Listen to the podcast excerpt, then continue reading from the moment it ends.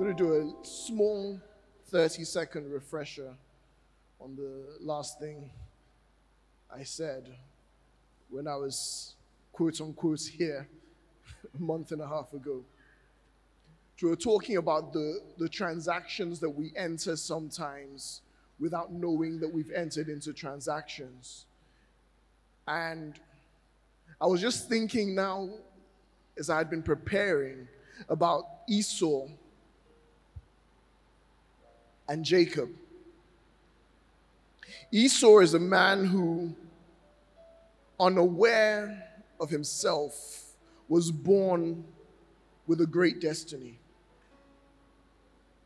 because even while he was in the womb, and it's a crazy thing when we think about elders, that even as twins, one must come first. And so Esau comes out of the womb first and is therefore the firstborn and the elder of Isaac's twins and he has a purpose, he has a plan, and there's something that God has given because of Isaac.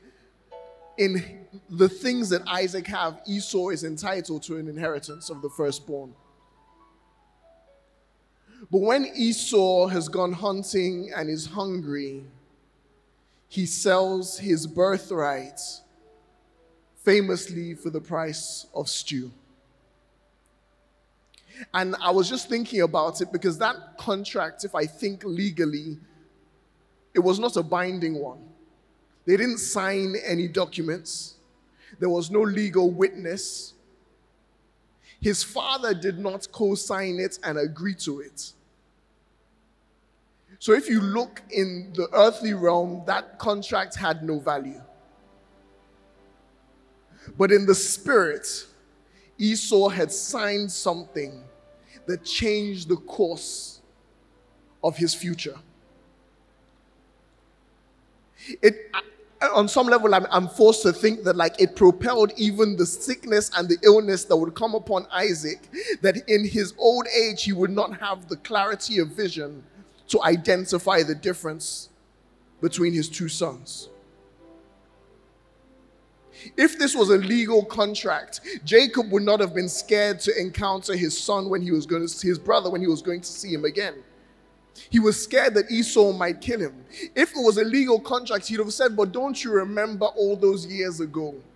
That thing did not occur in either of their minds, but that event was a transaction that had weight in the spirit on the destiny of his of Esau.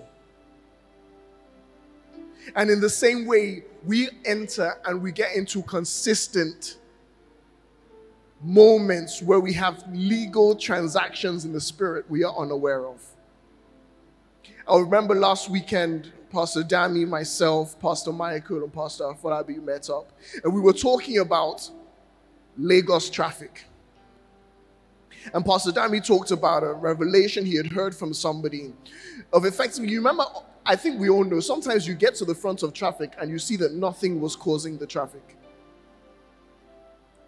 And he had this person talk to him about a revelation where there were three people, three, whether the picture I had was like the three witches in Macbeth, who were just sat in front of the traffic, causing traffic. And we all realize that it's a spirit behind traffic. And why does that spirit exist? Imagine alone in Lagos, there are 20 million people who engage in that traffic, whether they're in the cars, whether they're going by road, whether they're sat in a bus. And when you get in traffic, it triggers you. It sets a motion that affects your day that affects the decisions you make. All of a sudden, your morning has just begun, but you're already on edge. So now you get to your office, and somebody who works for you has done something poorly. And because, not just because of what they did, but because of what you experienced, you respond differently to them. And all of a sudden, you're going through interactions consistently. And they too have been in traffic. And so they're seeing you go off on them, and they're, they're also on edge about how can this person that calls themselves themselves my boss, that calls themselves a, a child of God, be speaking me to, to me this way. And all of a sudden, we've engaged in transactions that mean or blur the vision of who we truly are. I don't know if you've ever been in a situation where you're, you're going off on someone and you catch a glimpse of yourself in the mirror and you wonder, who am I looking at? That's, that's not me. And their spirits consistently, the enemy is continually trying to get us off edge. That if he can get us on edge and get us to a place where, where we are unaware of ourselves and where we, we're, we're, we're going by our emotions, by our feelings, triggered by anger. Esau was triggered by hunger, and you can react based on your appetite and not based on your spirit. You can sell something you didn't know you were selling. Esau's life, if Esau had the presence of mind, we would be talking about the father, the God of Abraham, Isaac, and Esau. Instead, thousands of years later, we are talking about the God of Abraham, Isaac, and Jacob. Why? In a moment of weakness. How many moments have we encountered like that in our own lives? where we're responding to our flesh, we're responding to ourselves, we're responding to our present moment. The other day, we were having a conversation. and Alyssa reminded me of something I used to say, which was dead people feel nothing. That if you are truly dead to your flesh, there are things you cannot respond to. And if you respond to them, it's a signal you have not yet died.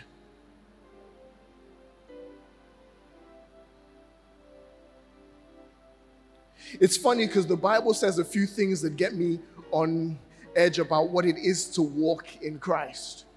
James 1, James talks about it. He says that if you are a hearer of the word but not a doer, you are as one who looks in the mirror, and the moment you step away, you forget what you look like. It's a very weird image to me because when I look in the mirror, I see me, I don't see something else. But then the Bible also says something interesting. It says that Paul said at this time, I think in the book of First Corinthians, he said, We behold as in a mirror the glory of God. Why would you behold the glory of God in a mirror?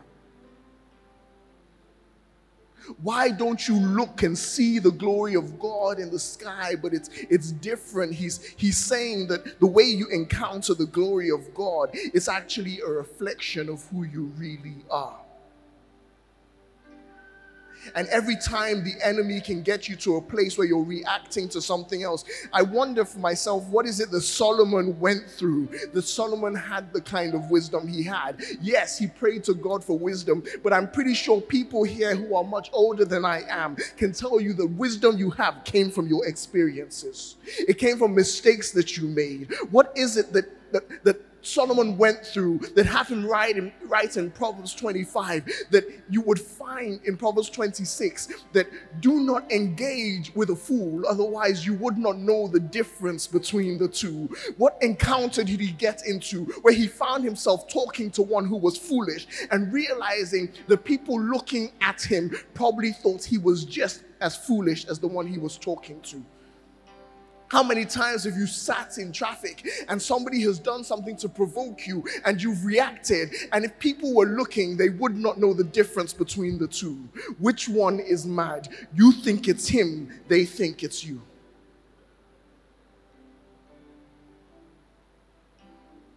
And that's what happens when we react first. It's why he also learned to say that it is much important, it is better for us to be slow to speak slow to anger, quick to listen.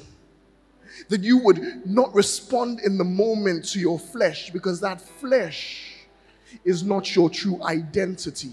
It doesn't carry who you are. So, yes, Paul talked about and he said that we behold the, the glory of God as in a mirror.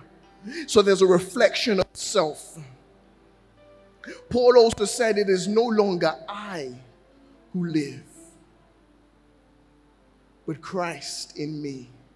That this life I live, I live by Christ. That he was saying that this life is not my own.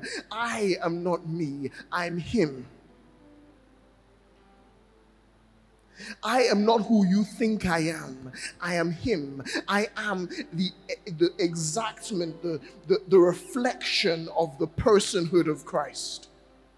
That is your true identity. Anytime you act within your flesh, you're acting outside of who you really are.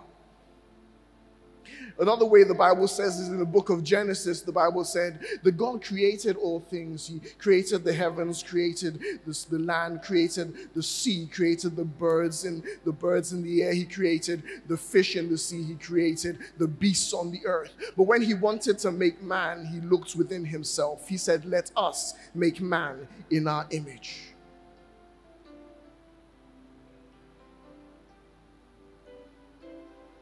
The question a lot of the time is do you know who you are? I find that very rarely in the Bible does God talk about someone's identity in the future tense. He talks about it in the present. God did not go to Gideon and say, Gideon, you have the potential to be a mighty man of valor. He said, Gideon, you mighty man of valor. Gideon, when he heard it, did not understand because looking at himself, he could not see that identity, but it did not change who he was. When I thought about it, I thought of Abraham and he said, I will make you the father of many nations. But even then, he said, You shall no longer be called Abram, but Abraham, for I have made you the father of many nations.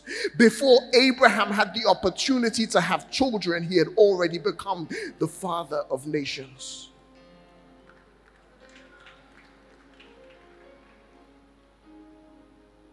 So when you look at yourself, do you see who you are? Or do you see who men say you are? What reflection casts back on you when you look at yourself in the mirror? There's something powerful about the story of David. David is anointed the king of Israel. He wasn't anointed and told, You will become and all through David's life, he had to learn how not to be one becoming the king, but had to be one who was the king. David was sent after that right back to where he was to, to tend to sheep for his father. But even when David was tending the sheep, there was something about it. He had to learn to wear his new identity. So when his father sent him as an errand boy to deliver food and snacks to his brothers, David was sent as an errand boy, but he went as a king. How do I know that he went as a king? David encounters what Goliath is doing and has been doing for 40 days.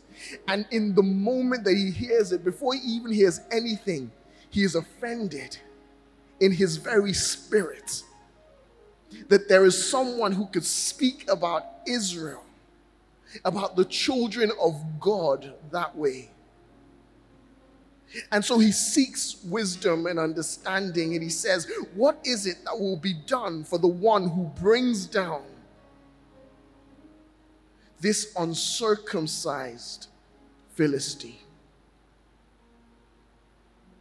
In that same moment, while, while David is feeling a burst of encouragement and responsibility as a king, his brothers come and his brother's like, I know you. What have you come? You just want to watch the battle. You want to see the one that will die. He has not clocked. How can you even make that accusation when nobody here has gathered the boldness to get into the battle? Even Saul, and this is a time where kings would fight at the front line. Even Saul, present day king, had not yet gained that understanding of the responsibility of one who heads a nation to say, I'll get into this battle. But David, anointed king, might not yet be sat in that position, but he knew the responsibility he had. This guy was not just speaking to these men in the army, he was speaking about the nation which God had given me responsibility over. And so he stands up and he gets ready to fight this fight. Why? Not because he will become king, but because he is king. What is it that you see that you struggle with that the Lord has spoken over your life but you can't you can't contemplate it?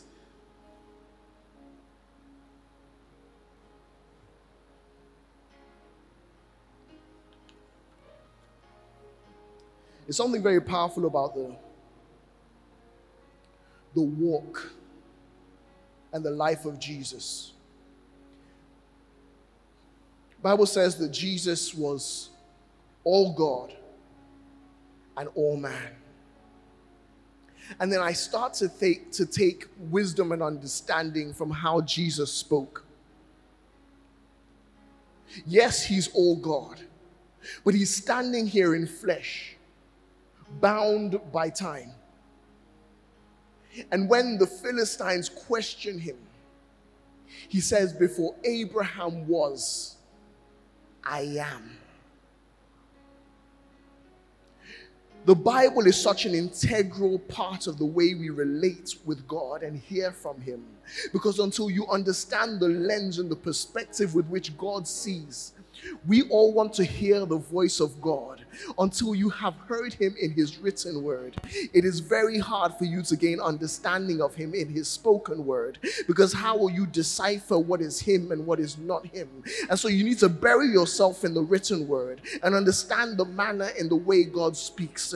So when Jesus said, Before Abraham was, I am, he was letting you know that your identity predates your existence. The world is not groaning for the manifestation of the sons of God because you are not yet manifest, right? Your existence, you are a son of God. The world is groaning because it is waiting for you to step into the identity you already have. It is waiting for you to manifest, but that you have not manifested does not mean that you are not. You still are. You still are. You still are exactly who He said you are. And this journey in life is a complicated one. It's one of gaining, like Joshua, boldness and courage to stand in an office when you have not yet seen it fully. And so, a lot of the times, I'll walk with God, I'll, I'll explain it from a personal point of view. I like um, the opportunity to stand here and to bring the word of God. Why? Because in these moments, I find a courage that I know could not come from myself uh, to speak something that is not who I ought, but who I am. And so I release a manifestation of who God said I am, not who I'm going to become. And sometimes it's hard for people to look at and to believe and to fully conceptualize in their mind because maybe for me, that courage will last the 13 minutes I stand here. And then later on, I have to remind myself and encourage myself. And I feel faltered. I feel weak sometimes. I feel like maybe I'm not. But in those moments, even though I have not yet fully manifested, I am. And so we are going from I am, from I'm becoming to I am. Yes, for me, today it might last for 30 minutes. Tomorrow it might last an hour. But there'll become a time where I'm no longer simply becoming. I fully stand in who God says that I am. That is the journey that we're on with God. And reason we struggle so much is that in those moments where the enemy throws a curveball at you and you're uncertain of what it is God has said and he has you doubting yourself, you let yourself be shaken. But the Bible says we shall not be like those who are tossed to and fro by every wind of doctrine. Why? Because I am. And if I'm using the example of myself, uh, I'll take this handari bashunda that this is what happened. Bible says that when God wanted to make man, he said, "Let us make man as we are in our own image. So when God wanted to make me, uh, he looked within himself uh, and he said to himself, Well, I am called. I am one who is meant to carry and transform the destinies of generations. I am one who is bold. I am one who has understanding and wisdom. I am one who has been given strategy. And then he called those things into a ball and he said, I call you Adeolu Adefarasin. And then he to me, Into the world. And even though I did not fully know, it did not change that I am.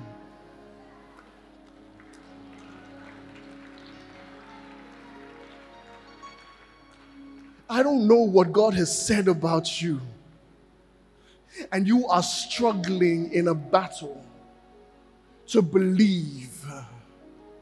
And you might take that word to someone and they'll tell you, mm, maybe you ought to rethink that a little bit. I don't see it for you. I don't see your ability to stand that way. I don't think you have that depth of innovation. But they can't see it because uh, they're not standing where God is standing. They weren't there when He was molding you. People see your mistakes and your errors and they think it is impossible for that person to become this person. Well, guess what? Uh, that person was always this person. You just didn't see him then. And now your mind is confused, but He is who He is. That's why God said to Moses when He said, said, Who shall I say that you are? He said, I am that I am. I was, I will be, I forevermore shall be. That person God has declared over your life. It's not something you are chasing after, it's something you just need to learn to sit in.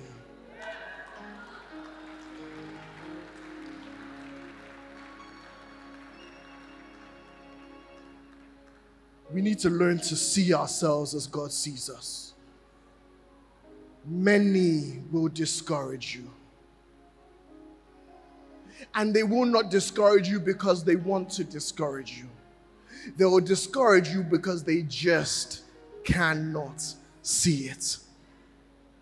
In fact, they want to help you.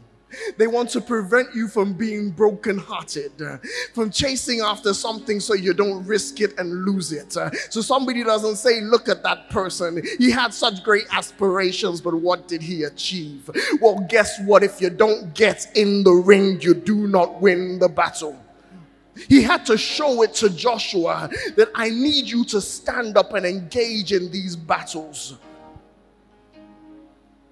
the lesson and the learning of Gideon.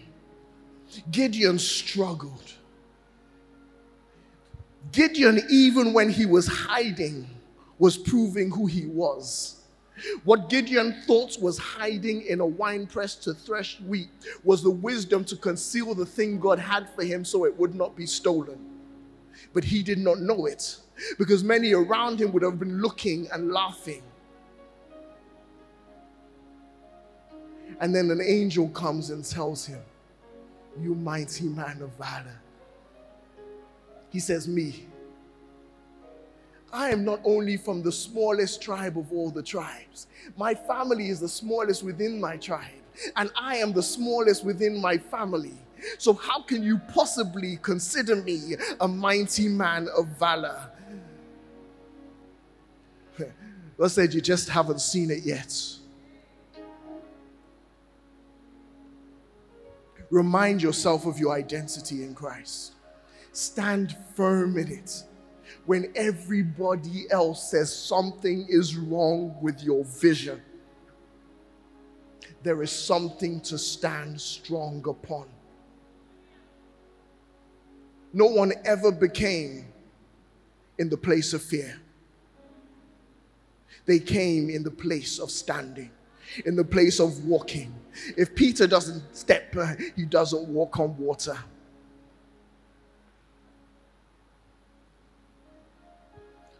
I want to remind you, just like I want to remind myself. God took for himself to make you. This life you live is not your own. You are living an expression of God in the earth. There is a dimension to the things He has called you that are a reflection of who He is, not who you are. You died, He lives. You live by Him. God, I'm a mere man, but thank God that you made mere men. God, thank you that you see far deeper than we see. You see further than we see. You see higher than we see. You see wider than we see. You see a depth in our frame that we have not yet conceived of. But thank God for the boldness and the courage to stand and be in the midst of lies, in the midst of discouragement, in the midst of hate, in the midst of tripping over and falling. Thank God that I am.